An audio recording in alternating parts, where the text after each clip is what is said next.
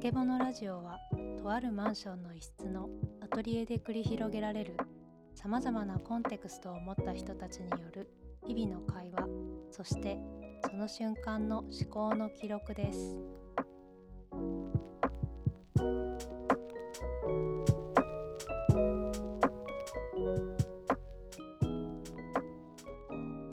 う例えば外国の街行ってすごい綺麗なって思うじゃない写真とか見ても。でもゆ細かく見るとめっちゃ犬の糞が落ちてたりとか壁穴開いてたりとかそれこそ全然揃ってなかったりとかなんだけど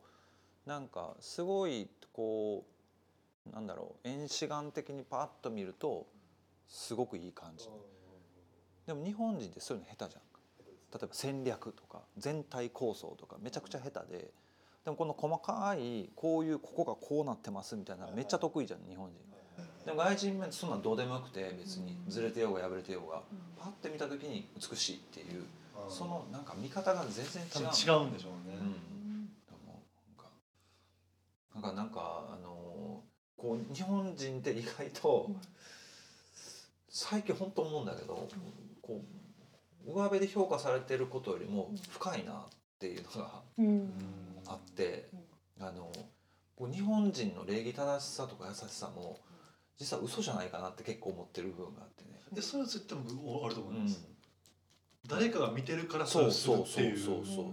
これってあのが外国の人にあんまりない感覚の恥？恥ずかしいってよく言うじゃん日本人、恥ずかしいって、うんその誰かが見てる前提での恥ずかしい。うん。うんほとんどの人って。まあたまにすごい高貴な人はね自分自身で自分が恥ずかしいっていう人いるけど、ほとんどの人って人から見てじゃない？で人から見て恥ずかしくないようにしようっていうことの裏返しが優しかったり礼儀正しかったりするんだけど、でもその恥ずかしくないようにしようっていうのがあの根底にあるから恥ずかしくない時ってめちゃくちゃなるのよね。例えばお酒飲んで恥ずかしくなくなったら、めちゃくちゃ暴れたりとかうん。する人いるじゃない？とかうん。すんごいガッと裏切っちゃったりとか。なんかそれあのね今そのエストニアにいる日本人の人に聞いたら、エストニア人に言われたんだって。日本人って意外と冷たいよねって。なんかいざっていう時に冷たくなる。っていうふうにやっぱ見えるらしくて。多分普段その礼儀正しいとか優しいのギャップもあるのかもわかんないけど、なんか平均点60点ぐらい優しいんだけど、90点ぐらい優しい人ってあんまりいないいないみたいな、実は。なんかそんなところもあるのかなと思ってだから自動販売機とかも誰も取らない。恥ずかしいから。もし見られてたりしたら恥ずかしいから。自動販売機取る取ったら恥ずかしいどういうことですか？よく言うじゃん。なんかこんなにあのなんていうの道端に自動販売機がある国なんてないと。はい海外だったらもうすぐお金取られたりとかはいうんなんかこじ開けられて物取られたりとか。でもそういう悪いやつとかとかそういうこうちょっとこう暴動を起こしちゃう人とかでも恥ずかしいとか思ってないじゃん。うんそうですね。自分がこうしたらこうするじゃない。でも日本人っていやそんなんちょっとデモとか言ったらちょっと恥ずかしいわとか。あまあデモデモに関してはねお金落ちててもあなんか見てるかな拾わんとこうとか。なんかそういう文化があるからだから多分自動販売機が成り立つんだと思う。無人販売機はいはいなんかどこまで人の目を気にするのかっていうところだって日本で日本人って多分一種の被害妄想がすごいある国民性があるんじゃないかなっていうか被害妄想と捉えるのか自己あえてなんていうか自己なんていうんですかな。まあ被害妄想かな。だってヤオールズの神様がいて何か悪いことをしたら神様が何々の神様が見てますよっていう感覚、うん。多分これ全世界的にあると思うんですよ。あのなんか悪いことしたら上皇落ちるでとかっていうのは、これヨーロッパでも多分あるしでも日本の場合はなんかもっと一つのザ・ゴッドっていうものじゃなくていろんな神様がいるから見られるでだからトイレの神様も見られるし火の神様にも見られるし水の神様にも見られるでってその見られる対象がお多いっていうか、うん。まあ、多神教のかキリスト教だったらキリスト教に見られキリストさんに見られちゃうよっていう一人の人から見られるから多分そこまでこう気にする文化じゃなかったのかもしれないですけど日本って見られるが八百万の神々が全員見てるかもしれませんとかってなってくると一種なんか自分を中心に被害妄想というかなんか被害を受けてる感覚はあったりとか。あれなんかこう教教育とかそういうなんか宗教心とかそういうのが進んでるものって裏返しがあるって何かで聞いたことあって、うん。なんだっけ、えっと、韓国って、えー、あれうんと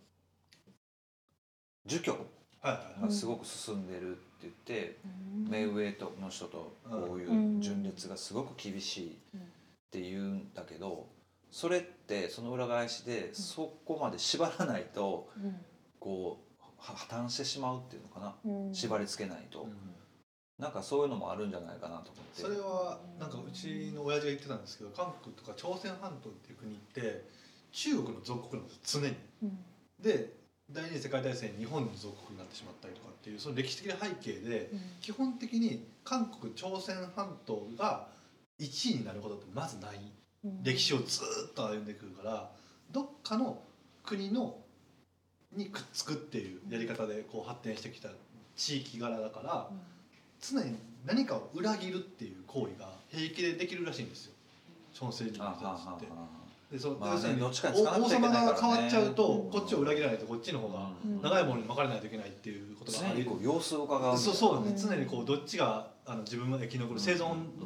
生存戦略を立てる上でどっちにつくことが一番いいのかっていうのを常に考えてるからだからで誰か裏切るっていうのが多分全然当たり前にできちゃう国民性があってただそこに儒教の教えを入れてその目上っていうのは裏切ってはいけませんよとか。あー目上の人をやしやいなんかこう敬いましょうとか兄弟とか序列とかっていうものを取り入れてその裏切りの文化から脱却しようとしたんじゃないかなっていう、あそうそう。その感覚は分かります多ね分。儒教っていうのを入れないとそうなっちゃうっていうのが、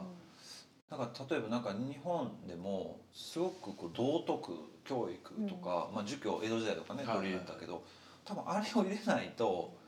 めちゃくちゃになるんだと思う。例えば戦国時代みたいに下克上みたいにお殿さんでもすぐね自分のあの殿様でも殺しちゃうみたいな、なんかそう日本人持ってるものってそういうのがあるんじゃないかなってちょっとあの思うね。だから神様見てるよとどこでも見てるよと。でなんかね僕その例えばヨーロッパとかアメリカの方がやっぱその人間のその自由とか、その人間自体を信じてるん。じゃないかなっていうのがあってだから信じてるからこそ一神教なんかなと思って。ここだけよとここよとあと自由よとこのもとにあと自由にしていいよっていうような日本人ってあんまそういうのがなくて常に自由じゃなくて見られてるよ大丈夫恥ずかしくないみたいな、なんかその中で生きてるのかなっていうのがちょっと最近思いますね。